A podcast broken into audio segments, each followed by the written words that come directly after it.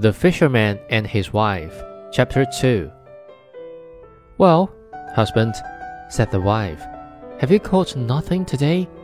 No, said the man. That is, I did catch a flounder, but as he said he was an enchanted prince, I let him go again. Then did you wish for nothing?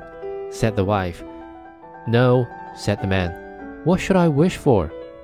Oh dear, said the wife.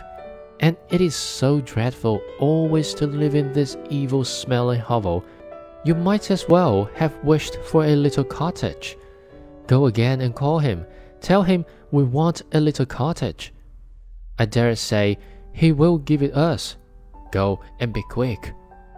And when he went back, the sea was green and yellow, and not nearly so clear.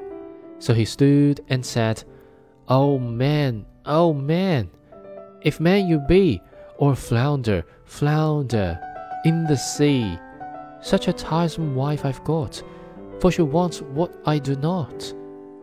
Then the flounder came swimming up and said, Now then, what does she want? Oh, said the man, you know, when I called you, my wife says I ought to have wished for something. She does not want to live any longer in the hovel and would rather have a cottage. Go home with you, said the flounder. She has it already.